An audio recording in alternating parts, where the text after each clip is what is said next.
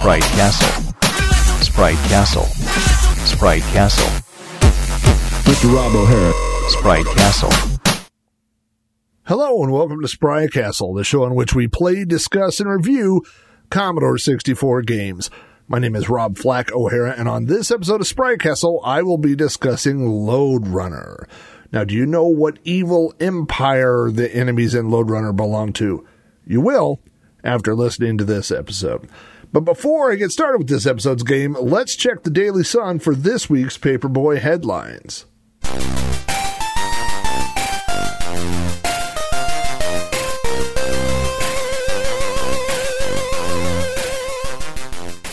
Welcome back to another episode of Sprite Castle. I like to start the news off with anything I missed from previous episodes. And on the last episode, we talked all about Yie Ar Kung Fu.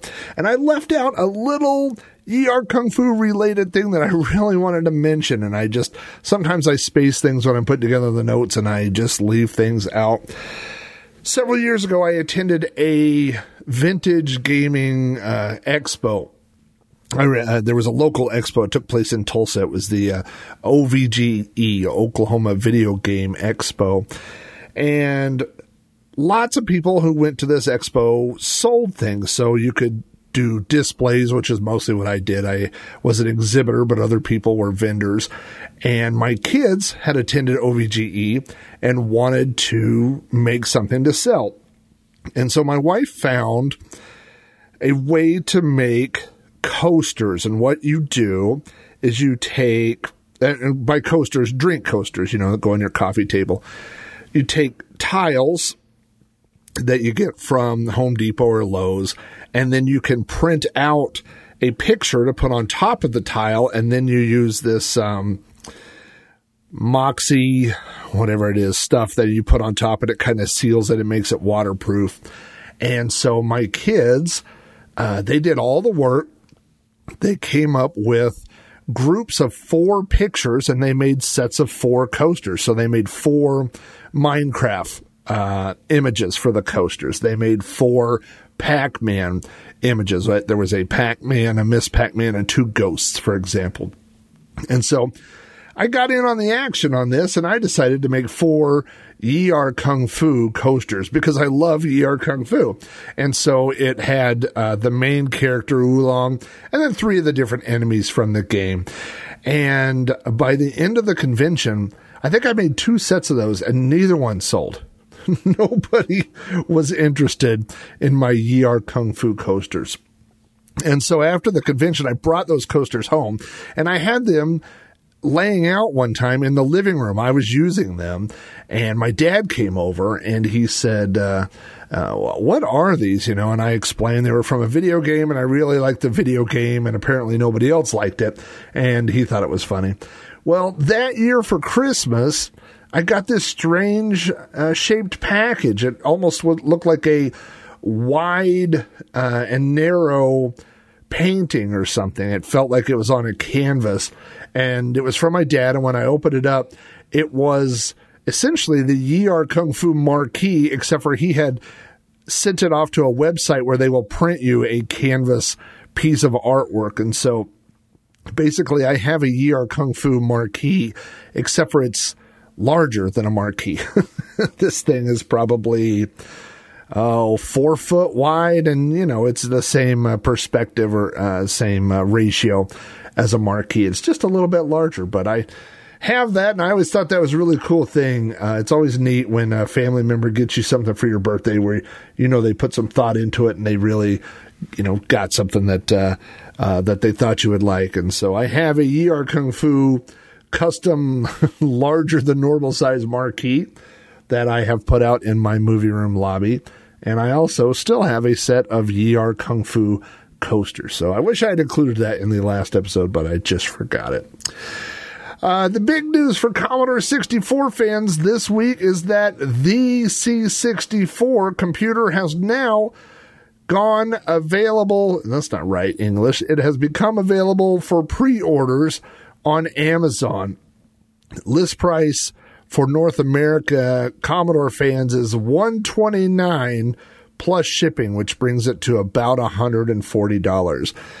I'm a big man. I'm a big talker. I like uh, saying whatever's on my mind at the time. The problem is I change my my opinion five seconds later, and so I know that on a previous episode of Sprite Castle, I said that I really don't have room in my life for the C64 anymore. They had waited too long, and I still kind of believe that. I have a lot of different ways to play Commodore 64 games, and let me tell you.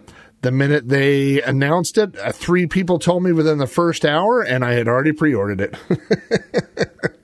So I know uh, some people have told me that they pre ordered it and never even opened it. Um, a lot of people, I guess, imported it from the UK back when you could do that. And several people did that and never opened it. They just put it on a shelf. I don't know what I'm going to do.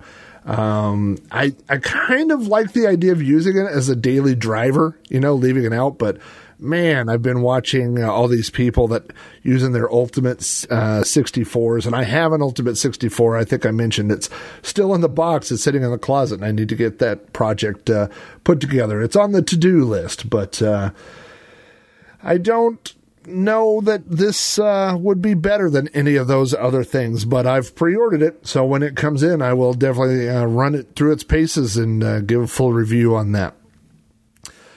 I saw, you know, I try not to cover too many games that I see that are upcoming. I like for the games to come out and be able to play them, but I did see this news and I got excited.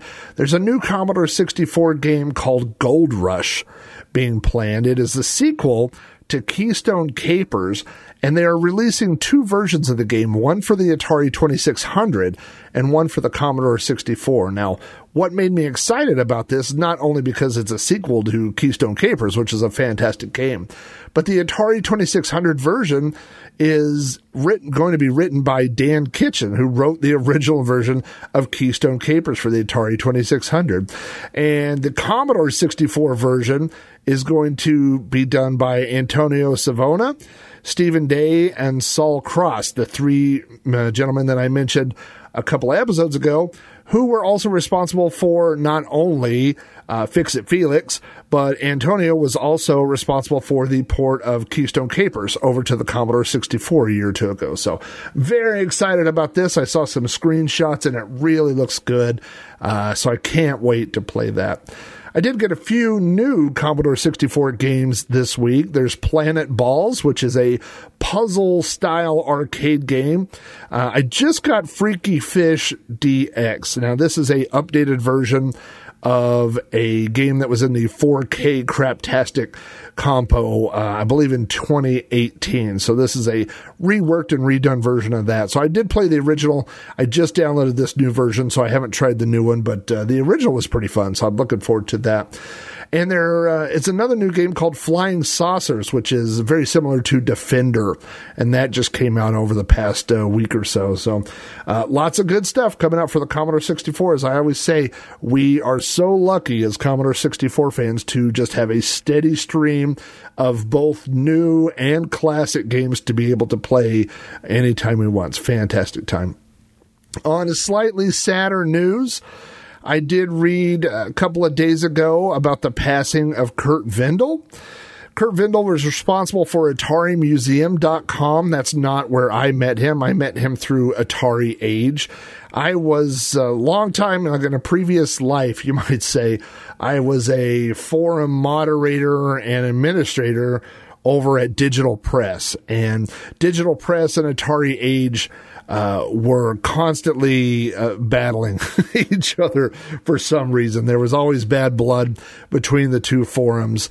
Um, and um, Curt Vendel was one of the nicest people you could ever meet, and he was not. He didn't get into you know into any of uh, those little squabbles. I, you know, he was all about uh, preserving. If you don't know Curt Vendel, um, when Atari was closing down, uh, Curt would um, call these developers and try to get uh, you know documents and things so that he could archive. He collected anything related to uh, the Atari.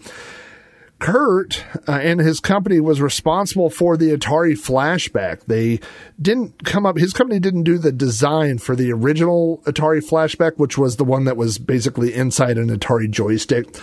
But he was responsible for the, the design of the second one, Atari Flashback 2. And that was the first one that actually looked like a vintage Atari console.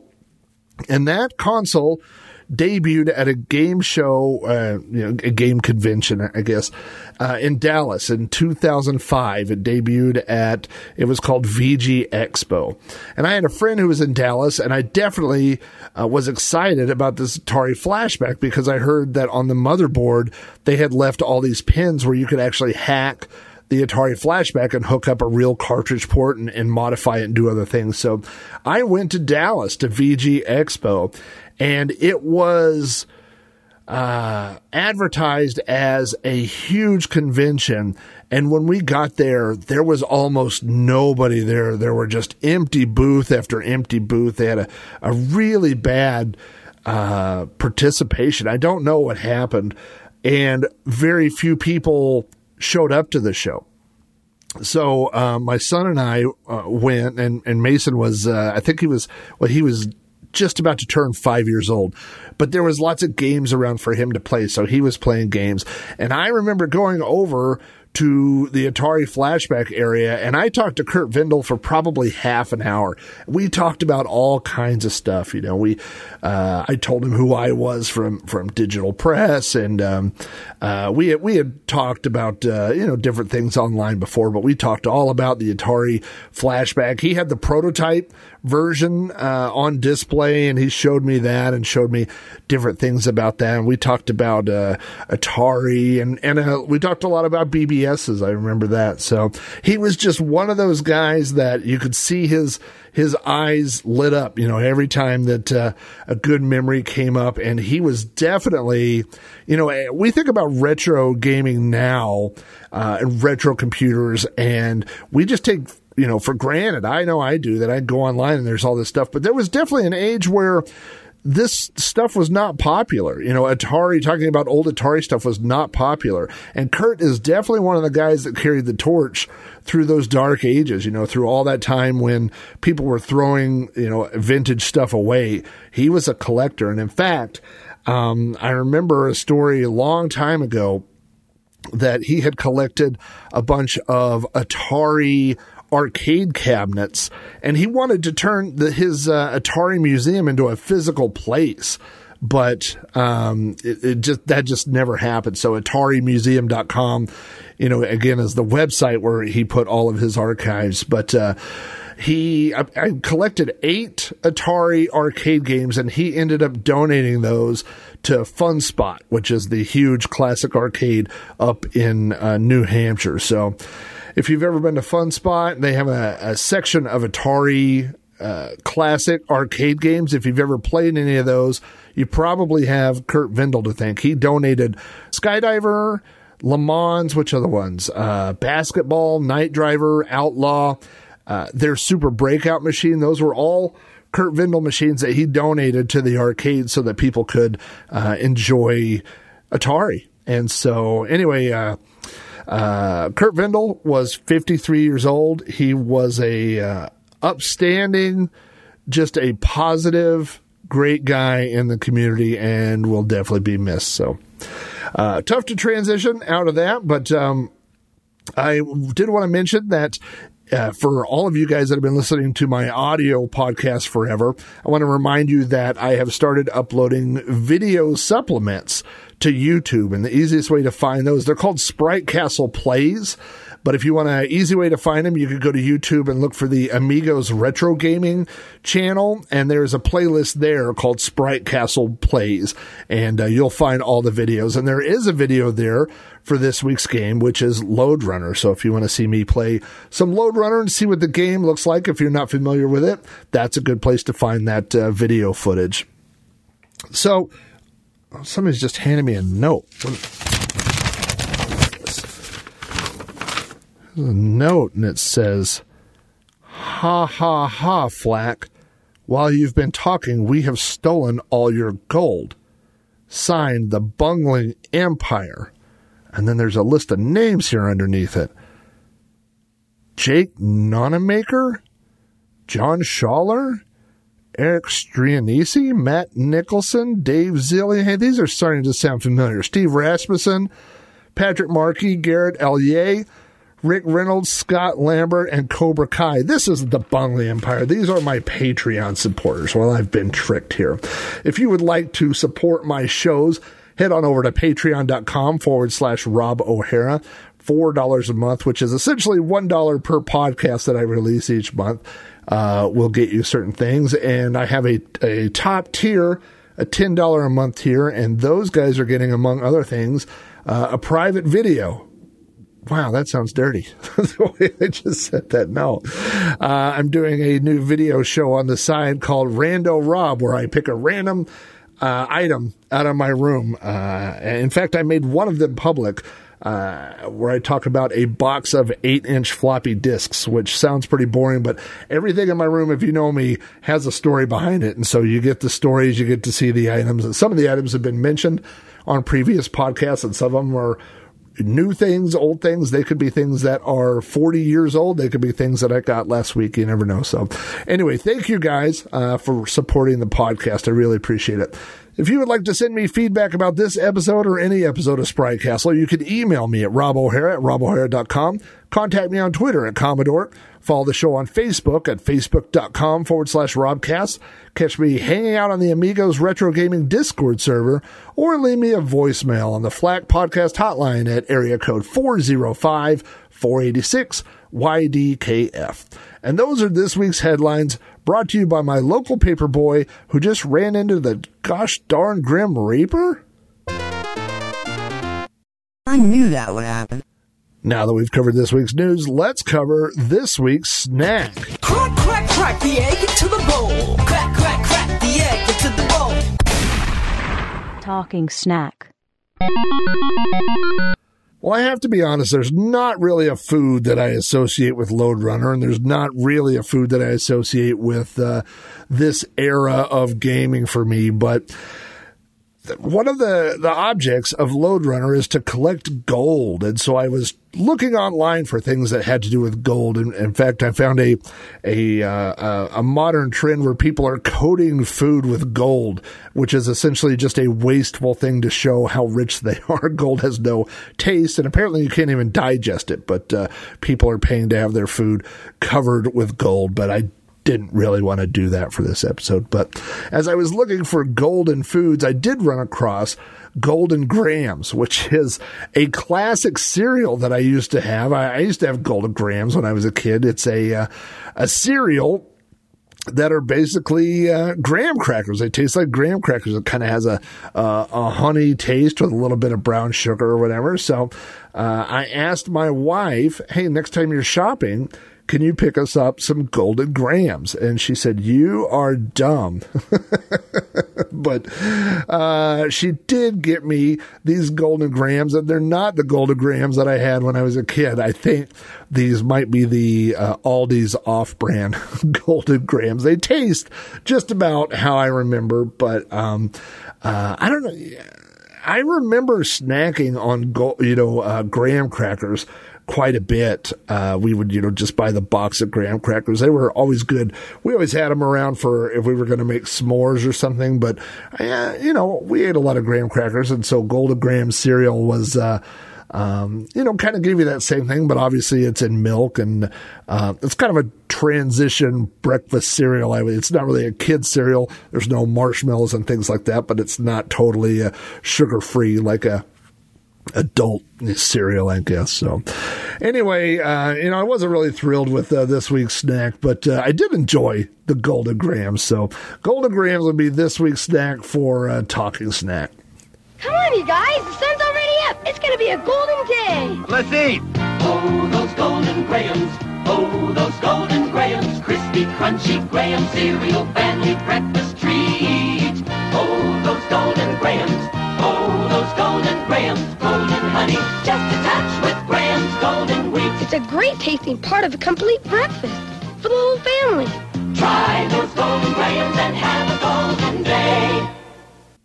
Lode Runner was published for the Commodore 64 in 1983 by Broderbund. It is a game for one player that uses joystick or keyboard controls.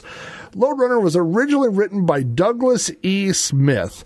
Doug was born in 1960 and unfortunately passed away in September of 2014. Um, for some reason, I thought Doug Smith was a one hit wonder, that he had only written Lode Runner, but that is not true. Online, I found that he was responsible for the programming and engineering for Champions Forever Boxing, NBA Showdown, uh, the Lemmings Chronicles, that's the version of the Lemmings for the 3DO. He worked on Body Harvest and he worked on Micro Machines 64 Turbo for the Nintendo 64, among several other games. Uh, he also designed levels for Lemmings 2, The Tribe, so I thought that was pretty cool. And he was the executive producer for Secret of Mana and Secret of Evermore. I believe he had a part in uh, translating those uh, to the U.S. market. So Doug Smith had a, uh, a long career in the gaming business. It also, I found this was very interesting. It, he is credited as contributing graphics and artwork to Defender of the Crown. And he was also a CG designer on Final Fantasy VII. So again, looks like uh, he worked on a lot of interesting products. Now, every time that you hear Lode Runner, you're going to hear Doug Smith's name, but a name that you don't often hear is Dane Bigham. I had actually never heard Dane Bigham's name until I fired up this version of Lode Runner for the Commodore 64. He is co-credited, and it looks to me like Dane Bigham actually worked for Broderbund. In the manual, he is credited as porting Broder or porting Lode Runner to the Commodore 64. So I think he took the Apple II version, which is what Doug Smith uh, did his final version for Lode Runner on, and ported it over to the Commodore 64. Now, Dane Bigham is also credited for programming Choplifter, which is another very famous uh, classic Broderbund game. And he is the man behind Where in the World is Carmen Sandiego? Where in the world Carmen Sandiego. Now, believe it or not, I've checked my records, and this is the first Broderbund title that I have ever reviewed on Sprite Castle. And so, uh, the first time that I do a company, I like to talk just a little bit about them. Uh, when I was a kid, I thought Broderbund was German because uh, the O in Broderbund is a, a zero with the line through it. But for some reason, uh, I thought that was, I don't know why, I thought that was the same as a, a umlaut. I thought that Broderbund was uh, a German. But actually, the company name comes from, and I learned this this week, the Afrikaner Broderbund, uh, which is a South African secret organization with close ties to the apartheid government. Uh, according to Broderbund co-founder Gary Carlston, Doug Carlston was familiar with the organization from the time he spent in Botswana during the 60s, and they adopt the name, adopted the name out of reactionary reasons. Uh, Broderbund is apparently African for brotherhood. I don't want to keep going on about this, but I thought this was really interesting. It says it's a uh, has a large influence. This is the Afrikaner Broderbund has a large influence with South American political and social, uh, and it came to the uh, it came to a climax with the rise of apartheid, which was largely designed and implemented by Broderbund members between 1948 and 1994. Many prominent figures of South American political life, including all leaders of the government, were members of the Afrikaner Broderbund. So there is no real tie to that, but apparently he was familiar uh, with that concept when he, uh, one of the two brothers, uh, Doug, lived in Botswana, and so they adopted the name, changed the spelling slightly, and that became uh, the name of their country, which is uh, translates to brotherhood. Uh, Broderbund, the company, was founded in 1980 by brothers Doug and Gary Carlston. It was originally founded to market Doug's games. He had written a couple of games, Galactic Empire and Galactic Trader. Now, if you had a computer in the 1980s, you are definitely familiar with the name Broderbund. Moby Games lists 178 titles that were published by Broderbund, and those are just games. Some of the classic Apple games you may be familiar with. Uh, the first year they were out, they published uh, Apple Galaxian, Puckman and Apple Panic, all for the Apple II. They published David's Midnight Magic, which was, I believe, the first computer pinball game I ever saw. Uh, of course, they did Choplifter, Gumball, The Ancient Art of War, which was a classic game, The Castles of Dr. Creep, all the Dr. Creep games, Raid on Bungling Bay. Uh, they published Karateka, all of the Carmen Sandiego games, Superbike Challenge, Cauldron. Uh, they they published uh, certain versions of Star Wars, Sim City. Uh, they did Prince of Persia and the Might and Magic games, Myst. Eight Ball Deluxe, which was another great pinball games. I mean, the list just goes on and on and on.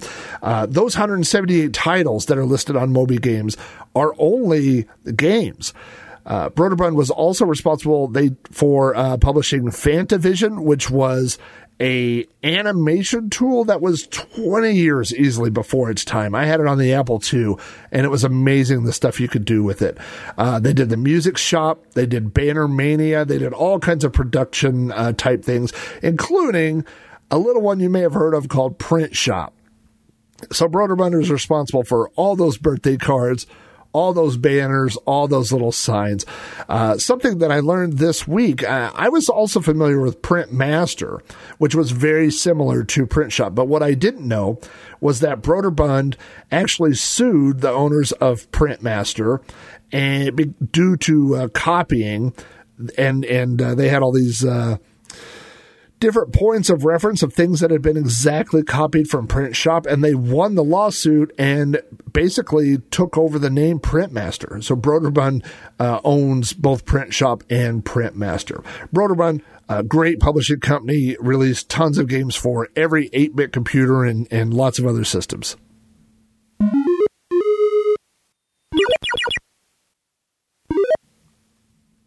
So if you go back to Lode Runner's roots, Doug Smith actually began working on this game uh, while he was in college. There's lots of stories. This has all been documented online where he eventually uh, ported it over to run on a mainframe. He had submitted a copy of it to Broderbund and they rejected it.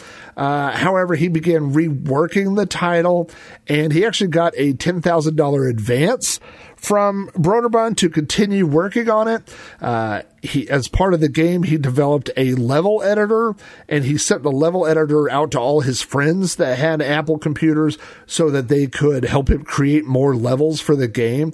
And it was eventually picked up by Broderbund and published. So this is an example of uh, m- many very early computer games that was basically written by a single person. Now, I had someone tell me that they didn't realize this game has 150 levels. They said I thought it had way fewer levels. And it's possible that they got the cart version. The cartridge of Lode Runner, I believe, only has 32 levels, but the disc version, the normal release, has 150 different playable levels. Uh, the, this is another example of an early computer game where you wouldn't really know the backstory unless you read the manual. If you downloaded the game somewhere, you would say, "Oh, well, this is a you're a stick man and you're running around uh, and you're getting gifts for something." Uh, but no, you are, according to the manual, a galactic commando deep in enemy territory. Power hungry leaders of the repressive bungling empire have stolen a fortune in gold from the people by means of excessive fast food taxes. Your task infiltrate each of the 17 different treasury rooms, evade the deadly bungling guards, and recover every chest of bungling booty. So, if nothing else, Broderbund was a master of alliteration. Uh, on the front of the box, we have a great piece of artwork it shows a guy in a yellow jumpsuit hanging from, I guess you would call it a set of monkey bars, you know, overhead set of bars. He's hanging from those with one hand, and in his other hand, he has this laser pistol that he's shooting with. Um, attached to his belt on his side is a small treasure chest, like a small box of treasure which has the Broderbund logo on the side of it. This box is full of golden jewels, and some of them are falling out. And then around his feet and behind him, he is surrounded by uh, red robots. I mean, they're, they're, I guess they're kind of a maroon color. You know, now I think about it, that was kind of a what's that Maximilian was that for Black Hole? Like he was kind of that maroon color. Maybe you know late seventies, early eighties. Uh, that was a common color, I guess, for robots. It kind of got phased out. Don't see a lot of that uh, today, but. Uh, Uh, it, it also says underneath the title, an action game and game generator by Doug Smith. So we're going to talk about both of those things. The front of the manual underneath that also says Commodore 64 disc version by Dane Bigham. So there's Dane's credit. He took uh, the original version of Lode Runner and ported it to the Commodore 64.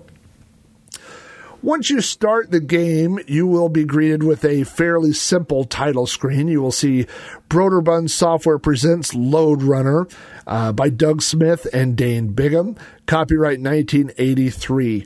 Now, one thing I find really interesting about this uh, particular title screen is the colors are not only very simplistic, but they look like the Apple II colors. And so I wonder if this was directly ported from, uh, you know, I don't know why they didn't use uh, the, the capabilities of the Commodore 64 and make a more attractive title screen, but uh, essentially it looks exactly like the uh, Apple II title screen.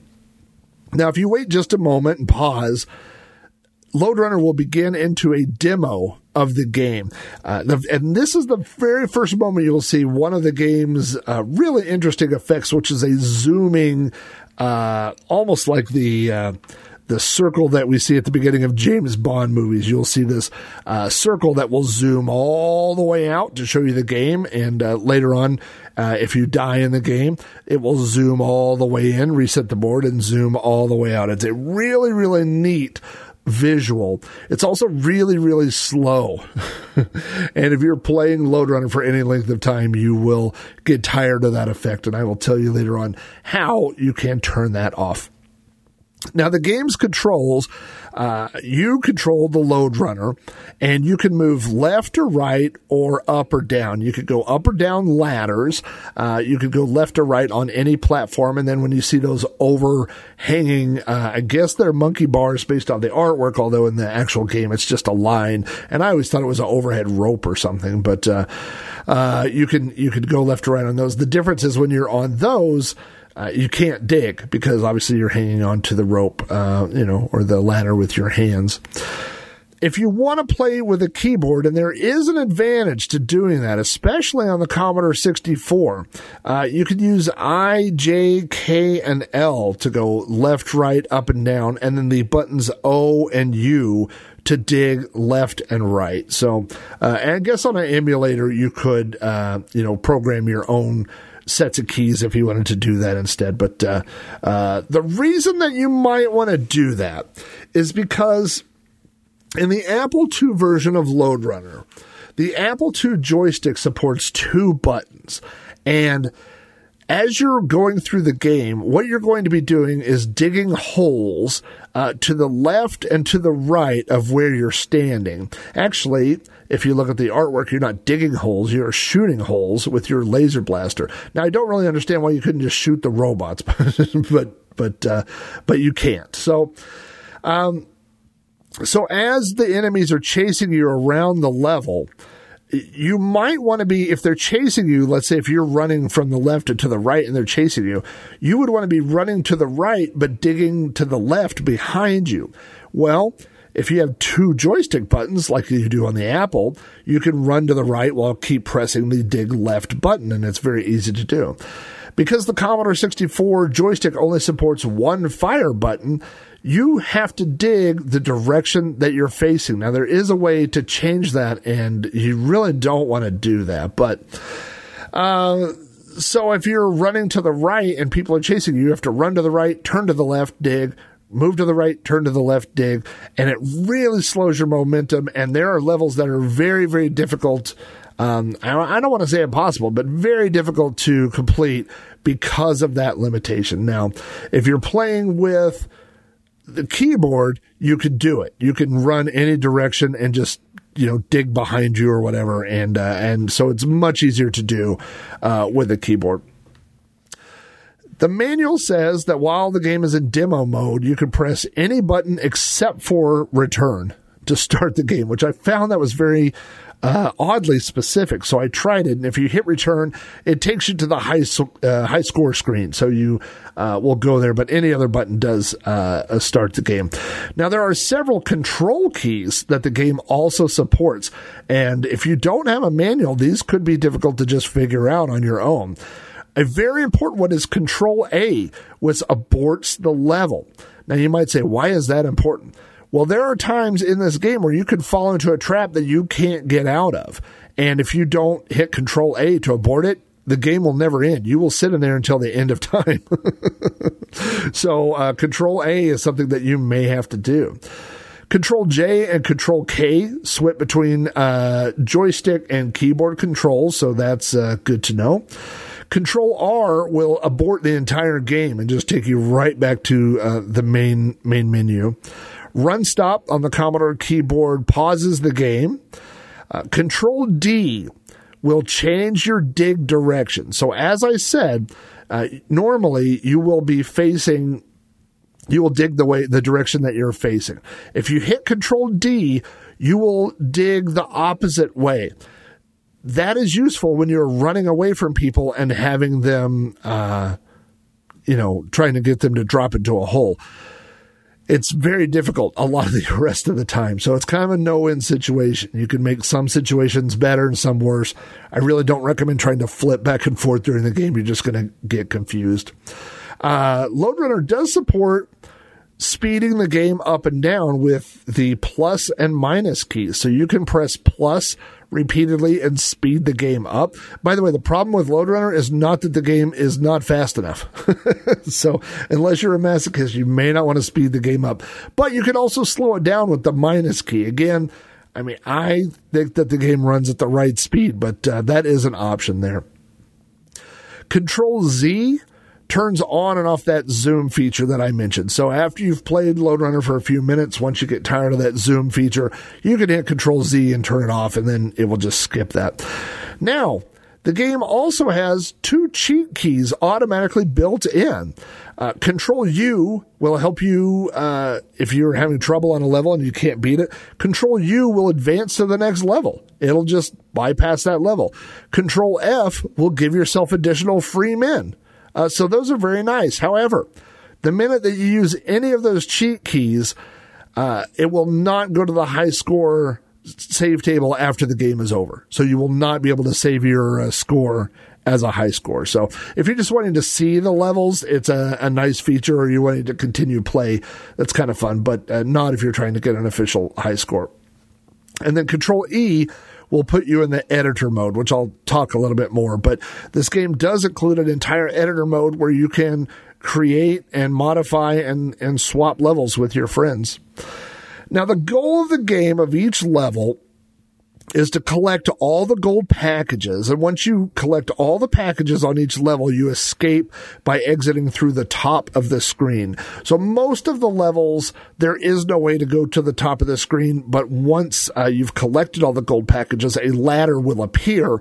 And that is the ladder that you will climb to exit the level. On each level, uh, there are a number of bungling enemies. Um, they will chase you around.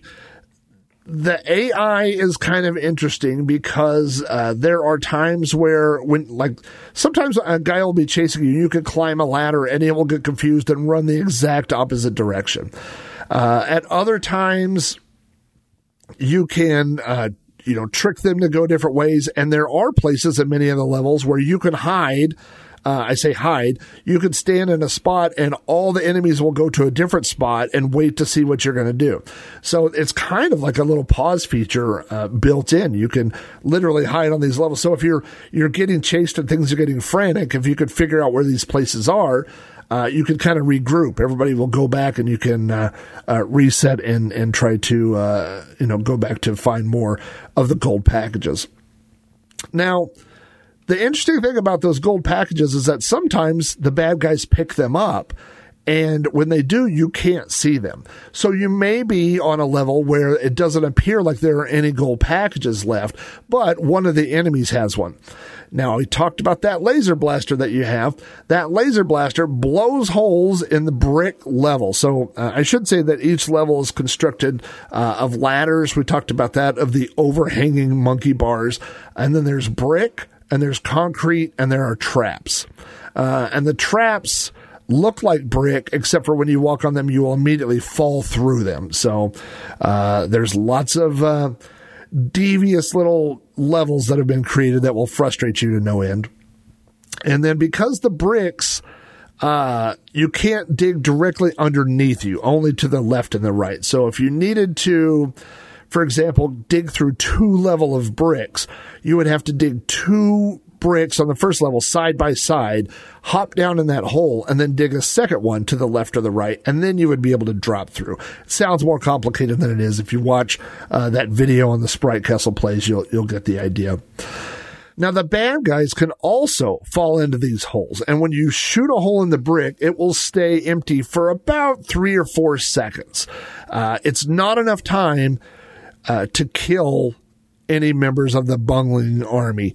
Uh, they will fall in there and they will wiggle themselves and climb out of the hole and continue chasing you.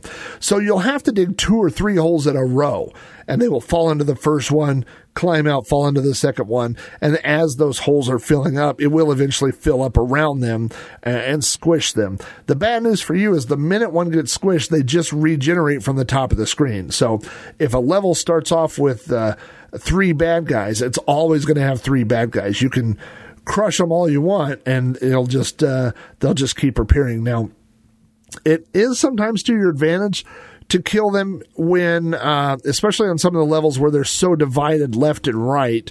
You may want to uh, you know, kill them and then try to get them regenerating to one side of the screen or the other to re to group them together to make things easier. But uh, uh, yeah, you can't just kill them and have them permanently stay to where there's no enemies. So, um, but that's basically Lode Runner. Uh, everything else is all about the level design. Again, I, I said that uh, the original version of Lode Runner has 150 different levels, and the first few levels uh, are very good at introducing new concepts to you. So the first level has packages, you run around, it's not a big deal. And the second one uh, might have one trap and show you what a trap is. And the third one may have a concrete, you know, and you figure out that you can't dig on the concrete, and so on and so forth. And as you play through the first few levels, uh, you will experience everything the game has. And then after that, this game gets really hard, really fast. Um, so as far as the score goes, um, every time that you finish a level, you get 1500 points. You get 250 points for each gold chest that you collect. You get 75 points for trapping an enemy in a hole, and then you get 75 points if they die in the hole. So that's basically it. That's the only way to get points in this game. Uh, it can be a type of game where you track your high score, but I think more people play it to see what level you can get to, again, out of those uh, uh, 150 levels. Now, if you have played as far as you could go, uh, maybe you've beat all 150 levels or you just got to a point where you can't progress in the game, you might want to make your own levels. And so, as I mentioned, Lode Runner comes with a level editor. Now, the keys, uh, it's joystick or a keyboard based. use I, J, K, and M to move the cursor up, down, left, or right. And the buttons uh, zero through nine on your keyboard do different things. So uh, one is a brick, uh, you know, whatever. Zero is a blank space if you want to erase things. I think seven was a, a gold package, but uh, uh you can create your own levels. Now, you can't modify any of the 150 levels that come with the game, but there is a feature to make your own save game disk. And so once you do that, you can save your levels to that. You can reorder them. You can test them. You can do whatever you want. And when you're done, you can take that disk and give it to your buddy. And if he has Lode Runner, he could load up Lode Runner and then load your levels and play those levels, you know? So it was a really kind of a cool idea. You know, I don't really recall um, people trading them over BBSs, but maybe they did. I don't know. It just maybe it wasn't uh, on my radar, but I definitely remember making levels uh, and and letting my friends play. You know, and of course you'll do ridiculous things uh, when you have a level editor. You know, you put you know five thousand gold packages and one bad guy and. you know, just ridiculous kind of things or whatever. But uh, it, it, was definitely uh, definitely fun. By the way, there is a safeguard. I tried to do this. It will not let you format the original Lode Runner disk. So if you try to do that or modify it, just says no master disk detected, and it, it won't let you do that. I checked online. I found a high score, uh, current high score for Lode Runner listed of one million 346,275 by a player named Curtis DCX. Uh, he says that he obtained that score on a C64 Mini. He did not use any cheats or pause the game, but he he said that the game took him multiple days to earn that score, and he uh, got to level 123. And he used what I talked about those hiding spaces where the other uh, the artificial intelligence, you know, the, the robots get confused and they will go stand on the other side of the screen and he would leave the game overnight and then come back the next morning because there's no, no, no timer or anything like that. Um, under trivia, I did want to talk just briefly about the bungling empire. So in the manual, it talks about the bungling empire, and apparently this is the first use of the word bungling in Broderbund's history. Shortly after this uh, was um, uh, Choplifter. And in Choplifter, it's also talks about uh, the bungling uh, army or the bungling empire. And so this became kind of Broderbund's generic term for if you needed an enemy in a game, they were just going to be part of this bungling empire. So in theory, Lode Runner and Choplifter take place in the same universe. And in fact, they use the same character animation.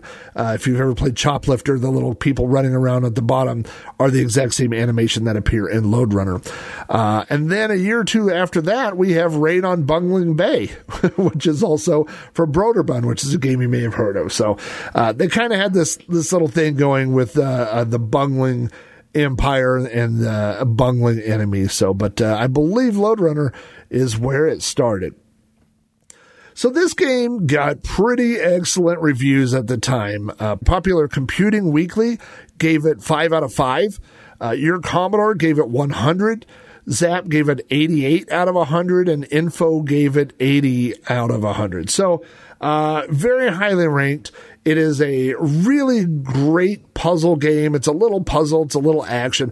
You can't just run and gun your way through this game. You have to look at each level, figure out a path. Uh, you'll have to pause, you'll have to you know, figure out puzzles and stuff. And so it's very, but you have to be able to pull off all your moves with the joystick and the button too. So it's not just uh, uh, all thinking. You, there's uh, action and reflexes that go with it too. Uh, it does appear in the uh, book. A lot of these games that I've talked about appear in the same book, which is called 1001 Video Games You Must Play Before You Die. And I 100% uh, back that up. I would put it in the top 50 games you must play before you die. Uh, originally, as I mentioned, Doug Smith uh, wrote this game uh, at his college. He had it running on a mainframe. Uh, he uh, ported it over to, I, I, believe, assembly on his Apple II. Uh, so obviously the original version is Apple II. It was ported very quickly to Atari 8-bit computers uh, and the Commodore 64. Uh, and then it got ported to everything. It's on uh, DOS machines, the BBC Micro. Uh, it's on the original Macintosh. Uh, there were updated graphical versions that came out for things like the original uh, Nintendo, the NES. I don't like those versions. They're very cutesy and colorful and have a much larger animated character. And uh, this game doesn't need that. it's very, very playable with the playfield, you know, the bricks and, and lines and little stick people. It works uh, perfectly with that.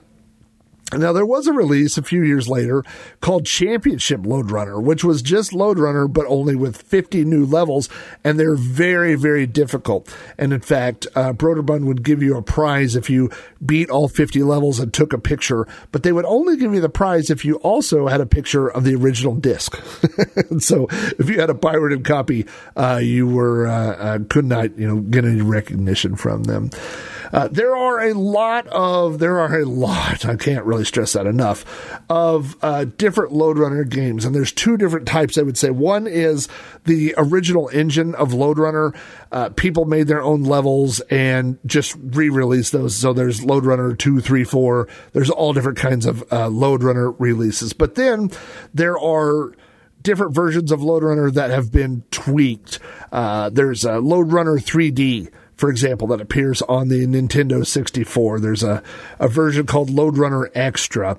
Uh, there's a, a Lode Runner game for the original PlayStation in which the robots have been replaced with these little demon looking things, and the entire game looks like it takes place in a rainforest or a jungle. The whole background is green with vines and things like that. So it's the same game. It's just, you know, a different, uh, different paint that's been applied to it. Uh, there's also for the Commodore 64 and a, uh, Atari 8 bit computers a game called Lode Runner's Rescue, which is really kind of interesting. It's Lode Runner, but in a pseudo 3D uh, presentation. It almost looks like if you took Crystal Castles and turned it into Lode Runner. So I don't know how playable it is. Um, and again, I, I, love the original so much that I don't know that it, it needs tweaking, but uh, lots of different uh, Lode Runner options if you want to go out there and check those things out.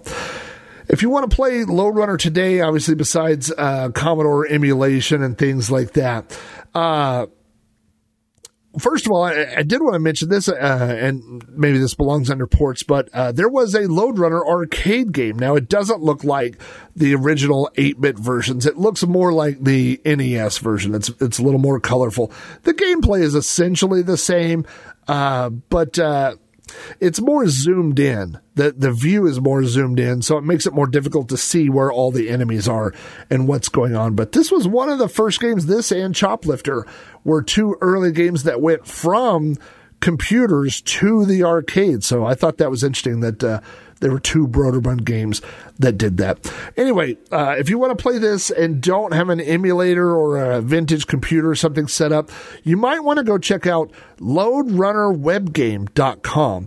If you go there, they have an entire Java version of LodeRunner, the original 8-bit version that you can play, and you can even pick if you want a Apple II or a Commodore 64 theme applied to the game. Now the difference is on the original Apple, the levels were blue. The bricks were blue, the concrete was blue, and then the ladders and everything else were white. On the Commodore 64 version, everything is red. The bricks are red, uh, the concrete's red, and uh, again, the, the ladders and such are white. So uh, I don't know why they changed it between the two versions. Uh, Commodore has a, a lovely shade of blue they could have used, so I don't know why they wanted to differentiate those two, but you can choose either one on loderunnerwebgame.com. Uh, you can play with your arrow keys and use Q and E to dig left and right. So uh, it even has a fairly authentic sound. So if you want to uh, check that out online, you can do that. And speaking of online, I went on eBay this week to find out if there were copies of Lode Runner for the Commodore 64 available. They are, and they are not particularly cheap. I found a complete in box version for $44.95 plus a few dollars shipping. Uh, I found a floppy disk version with the manual and no box for $40, and I found a cartridge version for about $70. So it's definitely a title that's uh, well enough known that the prices are not cheap. Now let's get into some of my personal memories of Lode Runner. All right, time travelers. Seatbelts fastened? Yes. The doorway to the past. Memories. Well, as I've mentioned a million times on this show, the first computer I ever owned was a TRS 80 Model 3, which we got that in 1980. We had it for a couple of years, and then we sold that to get uh, our Apple II clone, the Franklin Ace 1000.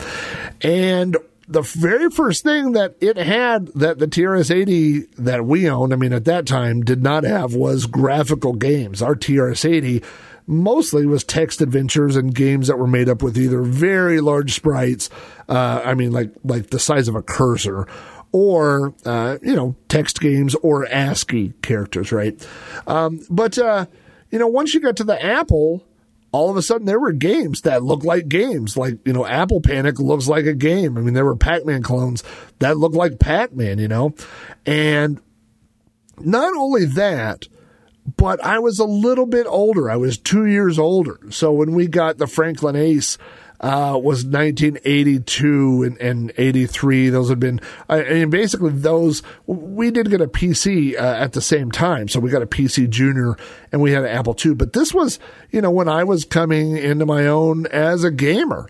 So we would play the Atari. When we got tired of the Atari, we would go to the computer and we would play these games.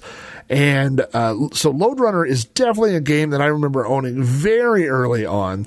Uh, and it was at a point where I was old enough to start getting good at games. So my dad and I were about the same level of playing Lode Runner. Like we had the, you know, the same skill level. And one of the things that I've talked about uh, in other podcasts, and, and this applied to Wizardry, and it definitely applied to Lode Runner. Was uh, my dad at that time worked uh, the I don't know if it's called a graveyard shift, but he went to work at 3 p.m. and he got off work at 11 p.m. So he didn't get home till about 11:30. So on school nights uh, or school days, I got home from school at 3:30. He had already gone to work and I was supposed to go to bed at 10 o'clock. And so I wouldn't see him, you know, during the week. Now, uh, I did see him because we had lunch every Wednesday. He came to my school and picked me up and we had lunch. But, but after school, the whole evening, uh, I didn't see him. And so, uh, one of the things that we did, I don't want to say communicate because that makes it sound like I didn't talk to him, but uh, one of the things that we shared, even if it wasn't at the same time, was this um, these games, and especially games where you could create something for another person. Uh, I've talked about wizardry and uh, wizardry. My dad and I created a party, and I would play wizardry when I got home from school. And then, like, I would level up characters. You know, I would go around and fight and try to get us more money and gold and experience. And then uh, when my dad came home from work, he would play wizardry with the party and he would explore new areas. And, and uh, he had this graph paper and he would graph out all the dungeons and things like that. So it was like we were playing together, even though it was at different times, you know? And Lode Runner was the same way. I definitely have a memory of my dad creating levels in Lode Runner and leaving them out for me on a disc so that when I came home, I would find these levels. And I know that I created levels for him. Now, being a, a, child, my levels were probably either insanely easy or more likely insanely difficult. um, but that was something that we did, you know. So uh, I do remember Lode Runner being one of those games that no matter what system you had, uh, you had Lode Runner. So if you had an Apple computer, you had Lode Runner. If you had a Commodore, you had Lode Runner. Um, if you had an Atari computer, you had Lode Runner. When we had our PC Junior, we had Lode Runner. Everybody had Lode Runner and knew what that was. I think that part of the problem with Lode Runner, I hate to call it a problem, but it's pretty difficult compared to other games of that time. And visually, it's not very interesting. And so, uh, if you were playing Lode Runner in 1983, it looked pretty good. If you were playing it in 1984, it looked pretty simple, right? And if you're playing it in 1985, it looked old. so even though it was a good game, I mean, within a year or so, we have King's Quest. you know, we have these other types of games uh, that are, you know, fully graphical uh, colors and all these things. And, and they made those early games um, look outdated. So even if the gameplay was excellent, they just didn't have the visual flair. They didn't have the sound. Uh, they didn't. This game doesn't have any music. So uh, it, it's a fun game. It's a fantastic game. I love this game, but I remember, you know, growing out of it pretty quickly. Uh, it, it was good at the time, but the next week when you got Donkey Kong, it was kind of difficult to go back and, and keep playing uh, Lode Runner.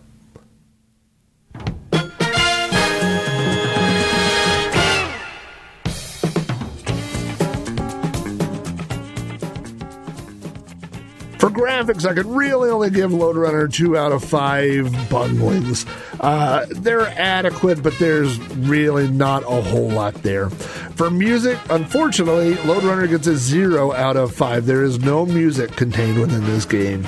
Sound effects, I'll also give two out of five. You have the sound of the digging, you have the sound when you beat the level, and you have the sound when you die. But there aren't too many sound effects, and the ones uh, that are there are very simplistic early computing sound effects.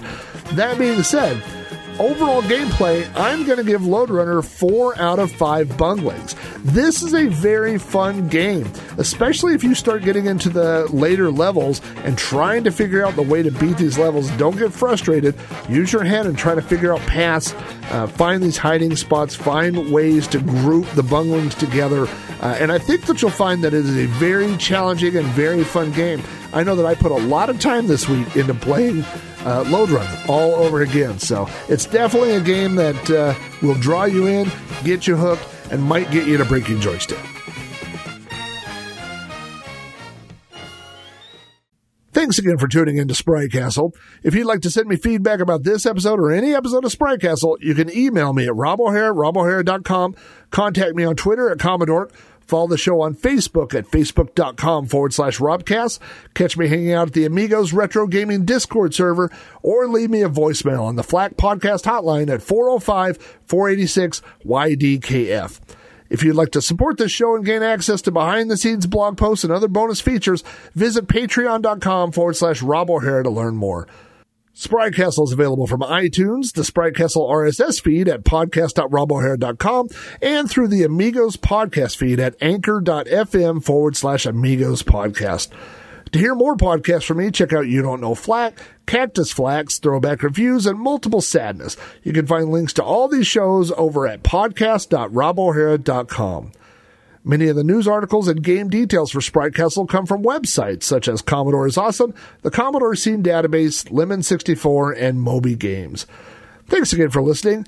Now go for the gold, and we'll see you here next time on Sprite Castle.